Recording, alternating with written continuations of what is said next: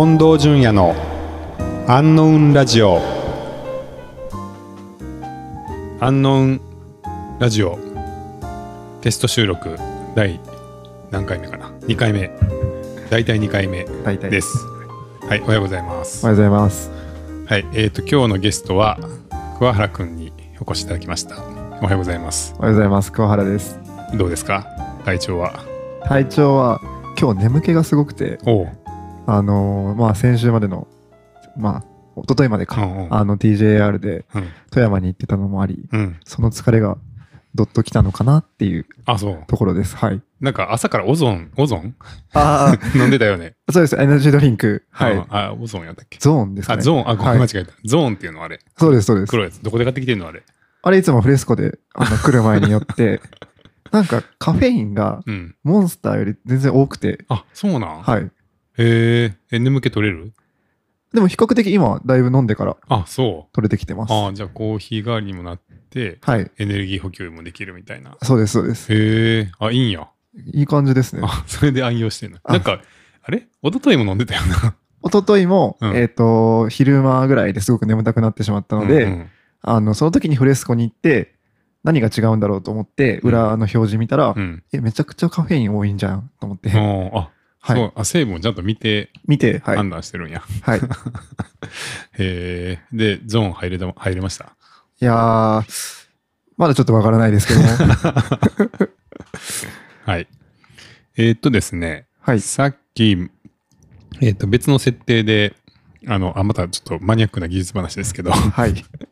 えっと、さっきは、あの、別の設定で、えっ、と、さ、あの、録音してて、えー僕のこの今話してるマイクは直接オーディオインターフェースにつないで、ゼンハイザーのマイクを使ってます。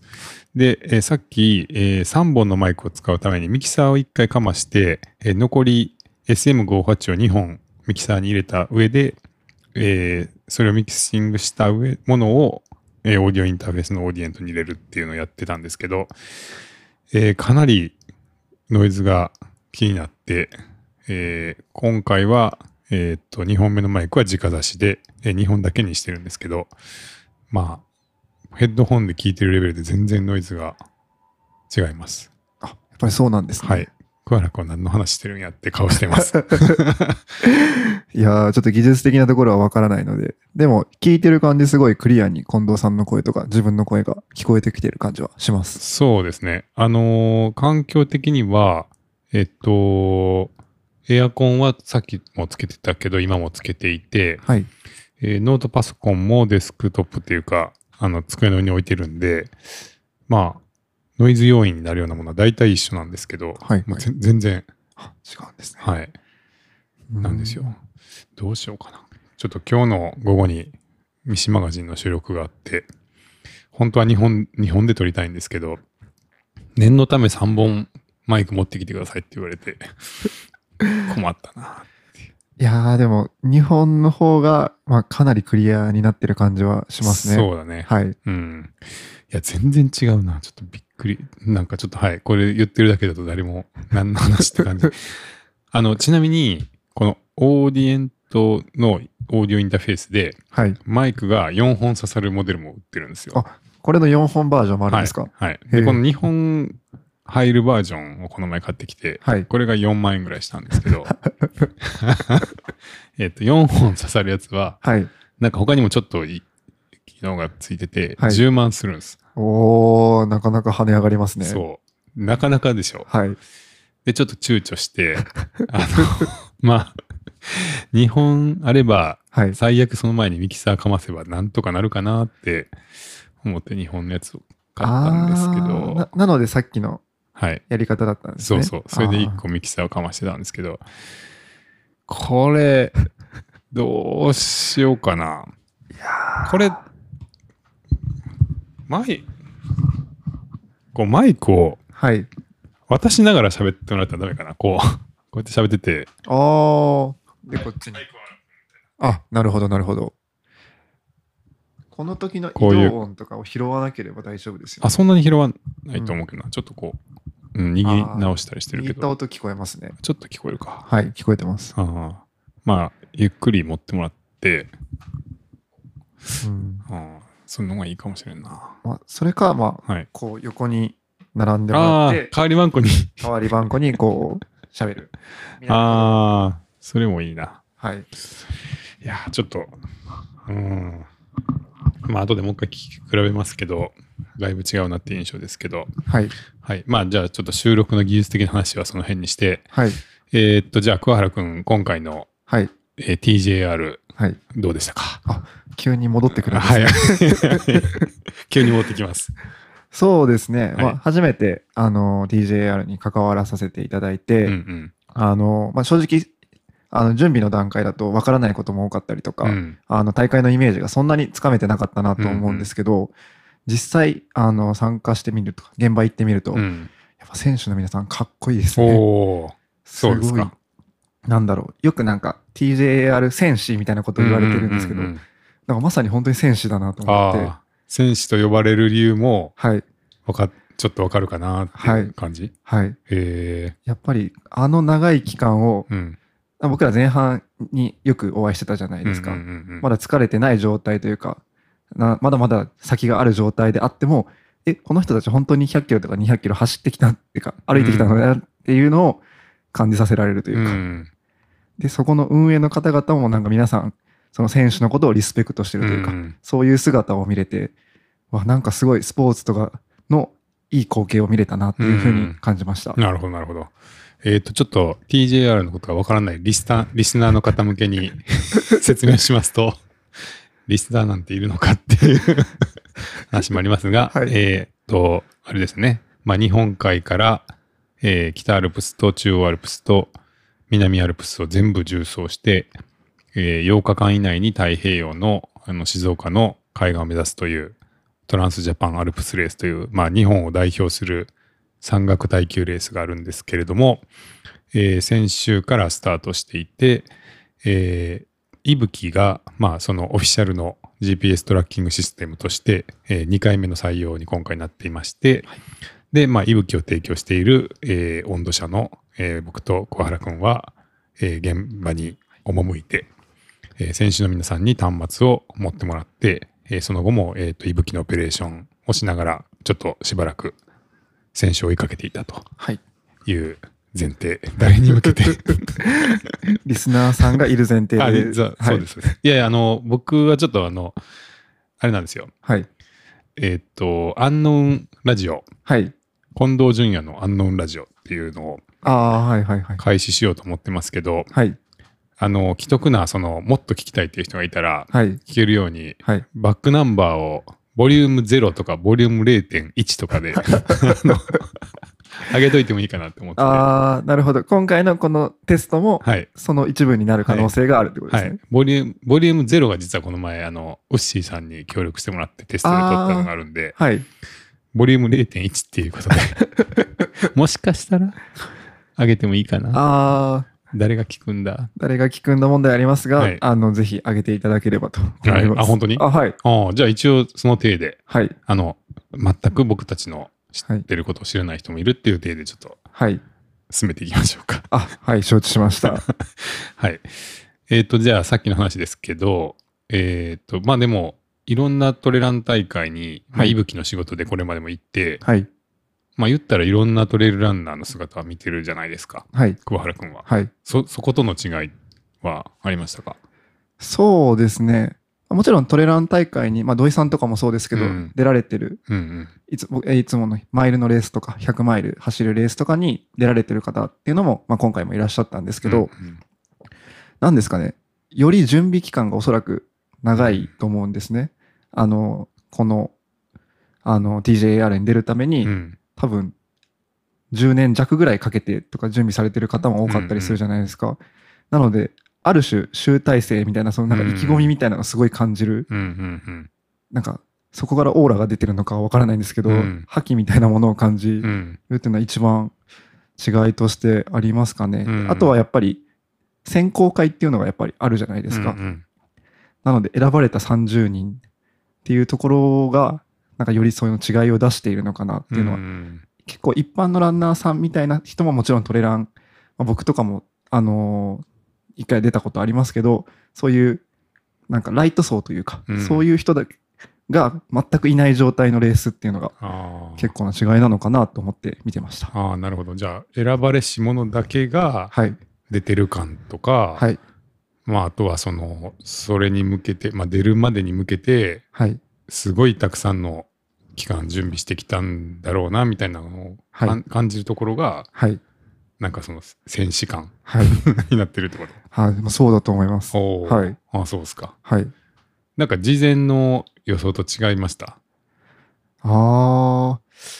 まあ選手だけじゃなく大会の様子とかも含めてでもいいけど。ああ、そうですね。まあ、事前の予想と何が違っただろうな。どちらかというと、うん。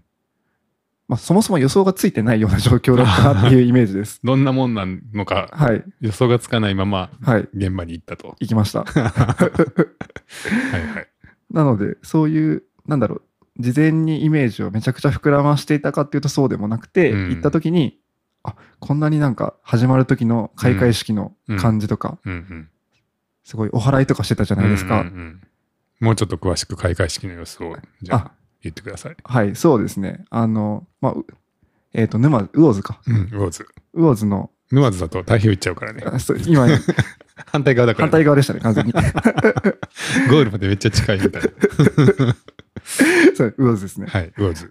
魚津のミラージュランドってところで、あの、開会式が行われたんですけど、うんまあ、選手がそれぞれ30人もう前に並んで、それを100人ぐらい、200人ぐらいいましたかね。うん。それぐらいの人数の人が、あの、周り囲んで、うん。開会式の様子を眺めてる。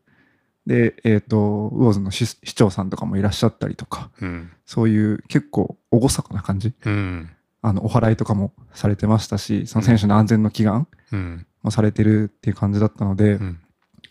すごい、今までのトレラン大会だと開会式もそんなに、あの、ま、ない場合もあるじゃないですか。うんでも選手がこれから頑張るんだから、頑張るんだぞっていうのがすごいわかるというか、うん無事に、あの、太平洋まで出てきてくださいというか、うんたどり着いてくださいねっていうのをみんなで、なんか願って、おもちょっとお祭りみたいな感じでお祈りしてる感じがうんありました。うんうんそうですね。なんかはいあの、いわゆるトレランレースって、はい。こう、もうちょっと派手っていうか、あの、いろんなブランドの、はい。こう、上りとか、うんうんうんあの、立てて、はい。まあ、ゴール、スタートゲートとかもね、割とこう飾って、はい。で、まあ音響が入って音楽が流れててうんうんうん、みたいな、まあ割と賑やかな、はい。ね、あのか会場が多いですけど、うんうんうん。TJR の場合はな、なんか神社みたいな。そうそうそうそう。神社とは言わんけど、まあね、の、上り、上りというか、あの、横断幕みたいなの一個ポン、ポンとその場で立てて、はい。スタートするだけだし、うんうんうん。ちょっとこう、ね、人メインというか、はい。素朴な感じはありますよね。そうですね。うん。でもその人に対してみんなが集まってきてる感じがすごい良くうんうて、ん選手一人一人がスターというか、うん。うん。あの、それこそ横断幕もなんか、ちょっと令和っぽくないというか、なんか手書きのね、あれはい、いつか誰かが手で書いたんやろな、みたいなやつが、はい使われてますよね。はい。うんうん。なんか他のトレラン大会とはそこが大きく違うなというふうには感じました。うん、そうですね。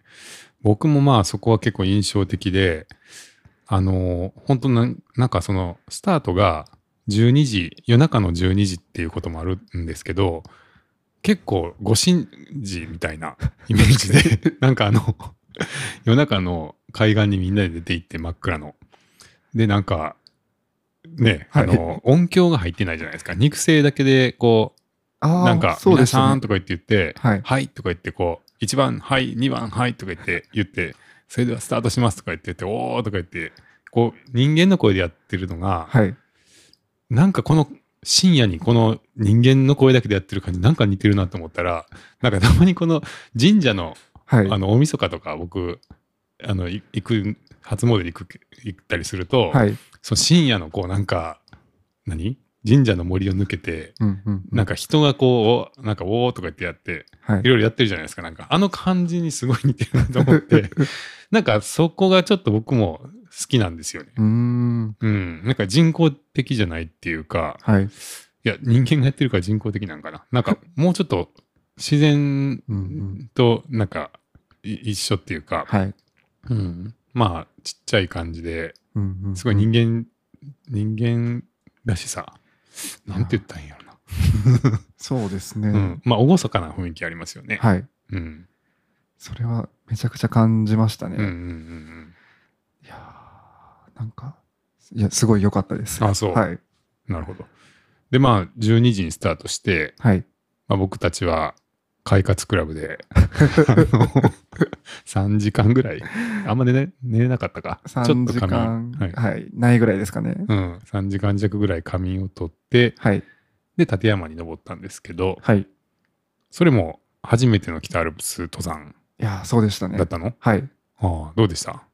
やーなんか、最初の、まあ、ちょっと2時間、3時間睡眠っていうのもあって、うん。立山の上の方のバスに着くまでは、うんうん。あの、爆睡をしてしまってたんですけど、うん。あの、着いてから立山に向けて、一の越うん。に向けて歩くときにもうすでに、まあ、雪が残ってたりとうんか、うん。あれ、真夏の8月のうん。風景じゃないなというか、んえー日本っぽくない、うん。なんかそれこそスイスとかそういう海外に来たんじゃないかなぐらいの、うん。あの感じがして、いうん。や、なんかめき景色がすごい良かったですね。なんかね、あのーまあじゃあ、室堂とかはバスで上がれるんですけど、はい。そういうところにも行ったことがなかったの？今まで。なかったですね。あそうなんだ。じゃあ日本アルプスってこんな場所があるんだってことをはい。い初めて知った。やー初めて知りました。この年で。はい。いあ、そうですか。はいそそれはだいぶ感動しただろうね。やーめちゃくちゃ感動しました。なんかちょっとね、日本離れしたはい。景色があって、はい。すごい綺麗ですよね。はい。うん。結構、あの、登山好きの方とかから、やっぱ、なんか北アルプスとか、うん。日本アルプスってすごいいいんだよって聞かされてはいたんですけど、うんうん実際行くと、やっぱり、あ、それは言うだけあるな、おすすめするだけあるなって、うんめちゃくちゃ感じました。あそう。はい。まああの、天気がね、良ければいいですけど、はいこれが、あの、雨が降ったり、風が吹いて、天気が荒れ出すと悲惨で、へもう、それはもう、寒いし、え。はい。怖いしう、。うんん、帰れるのか、これ、みたいな感じで、もう、本当にね、それも、はい。あの、そのきび、まあ、良さもすごいけど、はい。厳しさもすごいんですよ。なるほど。今回はまあ、あのね、本当にだいぶコンディションが良くて、はいあんな綺麗な景色の中を、まあ結局ね、ちょっと重曹、プチ重曹みたいな感じで、はい。まあ一の越山荘からお山に登って、はい。で、えっ、と、大南寺山うんうんを越えて、えっ、と、政子岳まで。行って、はい。で、えー、来鳥沢の方に降りてきたっていう、まあちょっと周回コースをね、はい。えー行ったんで、まあ北アルプスのその狩猟船のちょっと重曹体験みたいな感じで、うんうんうんうん桑原君と一緒に行けたんですけど、はい。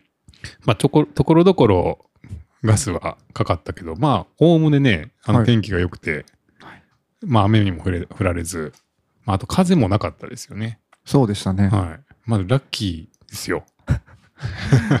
かなり初めにいいものを味わわせていただいた感じはします。うん。ねはい。まあ、いつもこんなに、あの、いい条件とは限らないよっていうあことで。あ、なるほど。大体ね、あの、でもあれなんですよ、その、最初の登山、はい初めての登山が、はい。雨の人ははい。山を続けるっていうあ、そうなんですか。ジンクスを聞かされて、へえ。あの、僕、高校の時にワンゲル部だった、ワンダーフォゲル部だったじゃないですか。はい。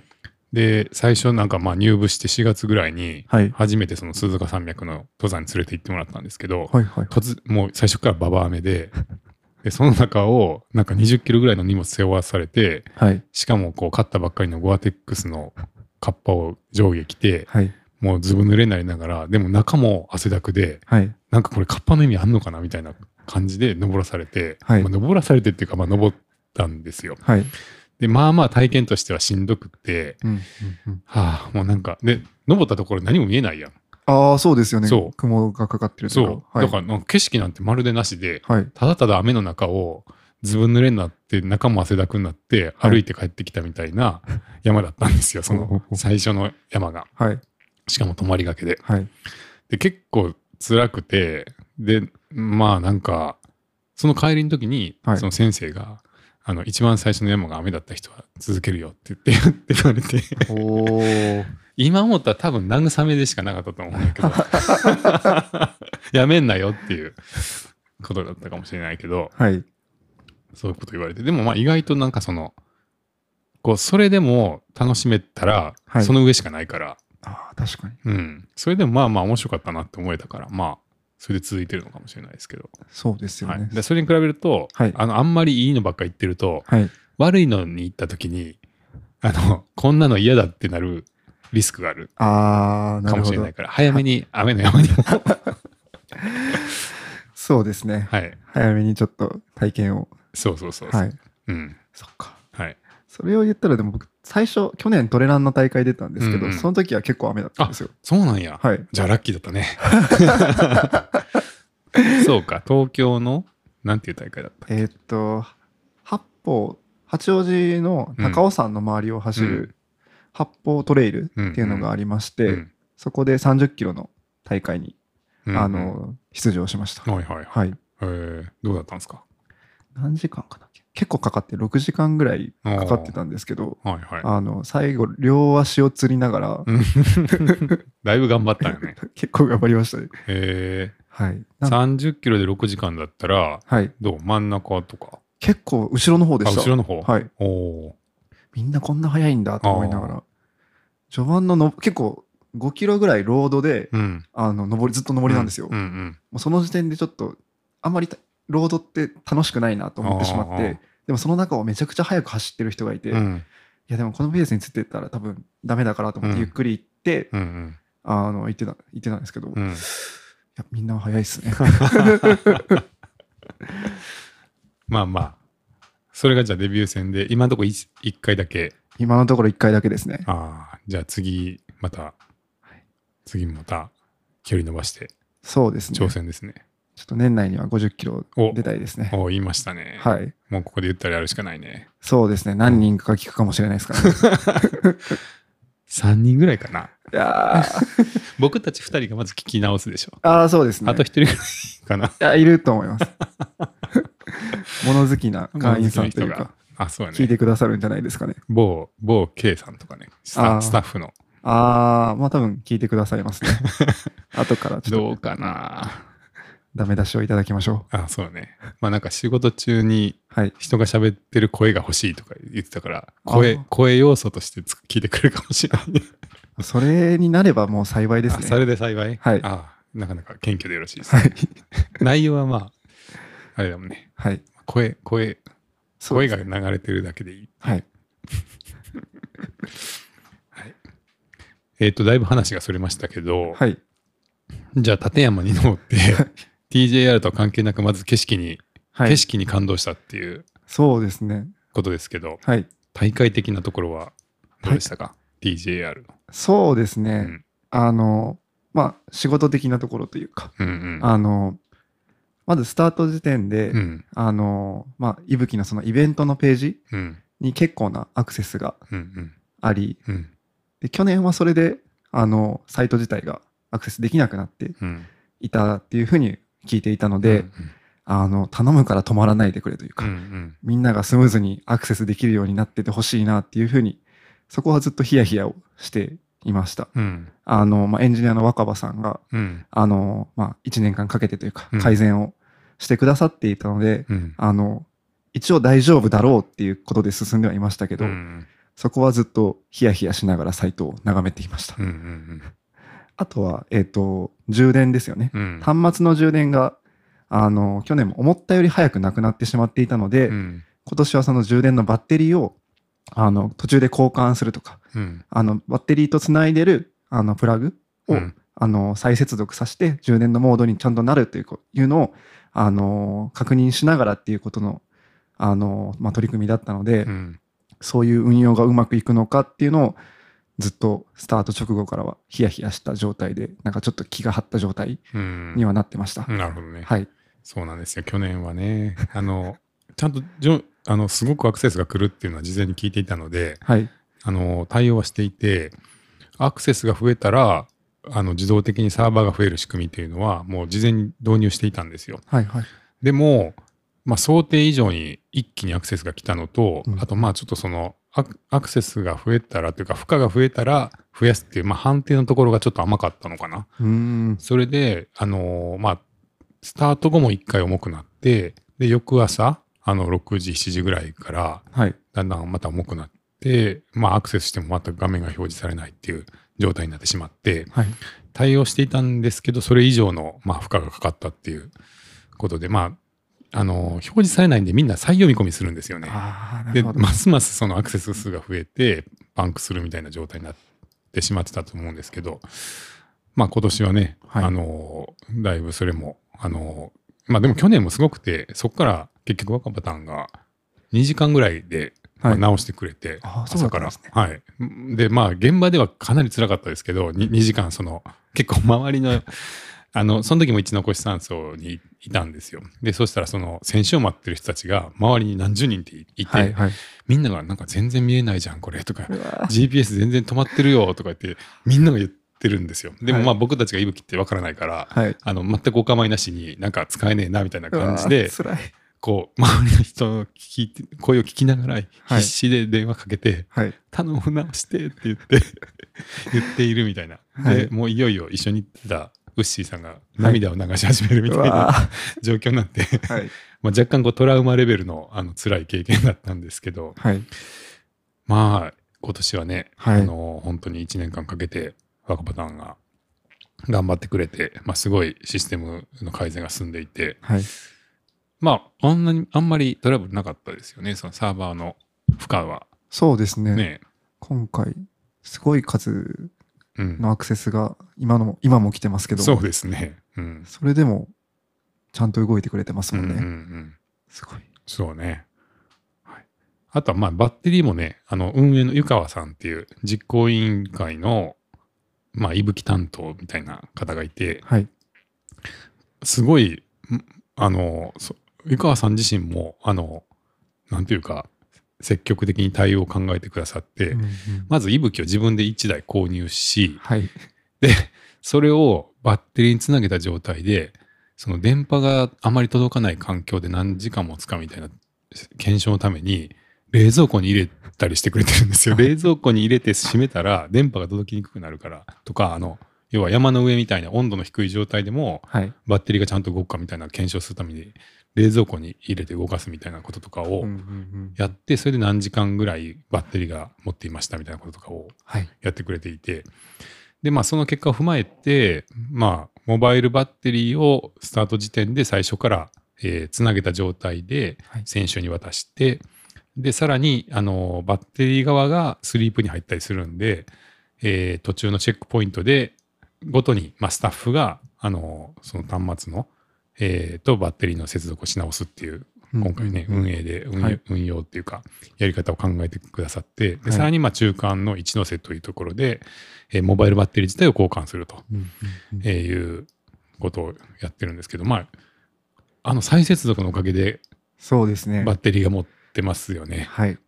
一応トラブルみたいな形で言うと、うん。あの、スタート直後に、まあ、充電を開始して、うん。でも、バッテリー側がその後、まあ、端末は十分に充電があるので、まあ、スリープに入っちゃってたのが、うんまあ、今回起きてて、うん。うん。それが、まあ、再接続するおかげで、もう一度充電状態にちゃんとなるっていう風にうん。なってたので、まあ、今回その湯川さんの判断がすごいうんハマっていたというか、そうですね。。はいい。うん。それがあってよかったなとうん思います。そうですね。まあ本当幸い今のところ、あの大きなトラブルはなく、まあもちろんその県外で、あの更新が少し止まるっていうか、うんあのことはあるんですけど、まあ、復帰後に、えーその県外のエリアのログも、あの回復するような形で、えっ、とまあ今5日目、5日目ですね。うんはい。あのですけど、まあ今のところ動いてるっていう状況でですね。はい。はい。まあ、小原君もいろいろお疲れ様でした。お疲れ様です。あれ、そんな回やったっけ？なんか振り返り会みたいになってますね。そうですね。はい。まあ、そんな感じですか？あの、TJR の振そうですねり返りは。他になんか印象的だったこととかありますか？ああとあれです。ツイッターですね。あ、そうや。そこ。ここ、はいすごいですよね。はいツイッターで、まあ、はい TJAR2022 って、うん。まあ、ハッシュタグを調べると、うんうん。あの、皆さん、もちろん TJR の情報とかうん。流してくださってるんですけど、うん印象的なのが、いぶきの画面をスクショしたものを、うんうんあの、写真で載せてくださってて、今選手どこにいるみたいなことを随時つぶやいていただいてるのが、うんうん。こちらとしてはすごい嬉しくて、そうですよね。なんかはあんなに息吹のスクリーンショットがツイッターのタイムラインで流れる日が来るとはっていうぐらい、はい。かなりの率で、あのね、はい。みんな上げてくれていて、なかなかすごかったですね。すごかったですね。はい。で、トレンド入りしたんですよね、タグが。タグがトレンド入り、結構何回もしてるみたいですね。あ、そうですね。はい。DJR2022 っていうタグがはいトレンド入りして、あとはまあ優勝した土井さんもトレンド入りして、土井さんって誰、誰ですかっていう、普通の人からしたら。そうですよね。一般の方からしたら、うん。なんで土井さんが上がってるんだってなりますようんうね。んうん。ちょっとまあ、今回ははいこれまでにない盛り上がりというか、うんまあ、ネット上の盛り上がりがあった気がするんですけど、何ですかね、これは？なんですかね。それこそ、まあ、GPS でリアルタイムで誰がどこにいるかっていうのがより明確に可視化されたというか、うんあのまあ、山に行けない方、平日でお仕事もある方もいらっしゃると思うので、うんそういう方が、まあ、ちゃんとリアルタイムで動くじゃないですうんうか。んなので、そこで臨場感を得てるというか、うんあとはインスタグラムでスタッフさん、TJR のスタッフさんが結構、うんそのエイドとか、そういう場所の時の選手の様子とかをあの投稿されてるのもあって、うんなんかそれが相まって臨場感を生み出してみんな熱を帯びて観戦されてるのかなっていうふうに感じます。うん。そうですね。まあちょっと今またね、コロナも増えてきてるから、はいまあもしかしたらその夏山のうん計画を立てていたけど、はい。まあちょっと自粛をしていかなかった方とかも、まあはいいらっしゃるかもしれないし、まあ山じゃなくても、ちょっとね、あの外出控えている人とかもいるかもしれないんで、はい。まあそういう意味でも、こう、オンラインでこう、実況が見えるというか、はい。GPS でこう選手の動きがこうすねなんかリアルタイムで見れるっていうことがまあちょっとあのー状況的にんちょうどそのみんながなんかこう、うん山にでも行きたいなとか こうなんかそういう気持ちとマッチしたのかもしれないですね。そうですね。うん、結局あの昨日まあ土井トップの土井さんがゴールしたんですけど、はい。えーとトップの土井さん土井さんのゴール直前の、まあ、はいリアルタイムのアクセス数が3000人ぐらい 3000いて、はい。いぶきのサイトで多分過去最高の、うんまあ、リアルタイム視聴者数っていうかユーザー数で、はい。で、えっ、と、1日の、えー閲覧者数も、はいえっ、と、4.8万人ぐらい、4.9万人ぐらい、あの、いたので、まあ、それもダントツ今までで、まあ、多分最高だったと思うんですけど、はい。うん、5万人っていうと、僕のふるさとの菰野町の人口ぐらいですからね。そうなんですか。全員がいぶきを見てるぐらいの人数なんで、まあまあ、はい。すごい人数すでしたね。ごいですよね。うんうんライブ会場とかの結構大きめのドームとかのキャパですよね。うん。うんうんそうですよね。はい。まあそれぐらいの人にこう夏の喜びというか楽しみをうん。なんか提供できたと思うとなんかちょっと嬉しいですよね。ここまで広がると思ってなかったので、驚きでしたね。うん。ちょっとあのサーバーの請求が怖いんですけど。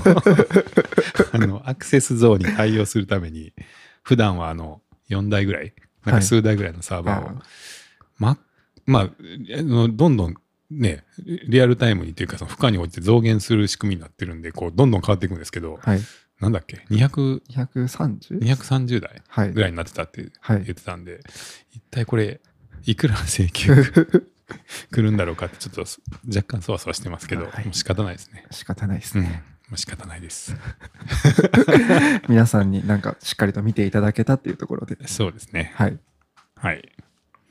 じゃあ、そんな感じですか？そうねまだ言いたいないことありますか？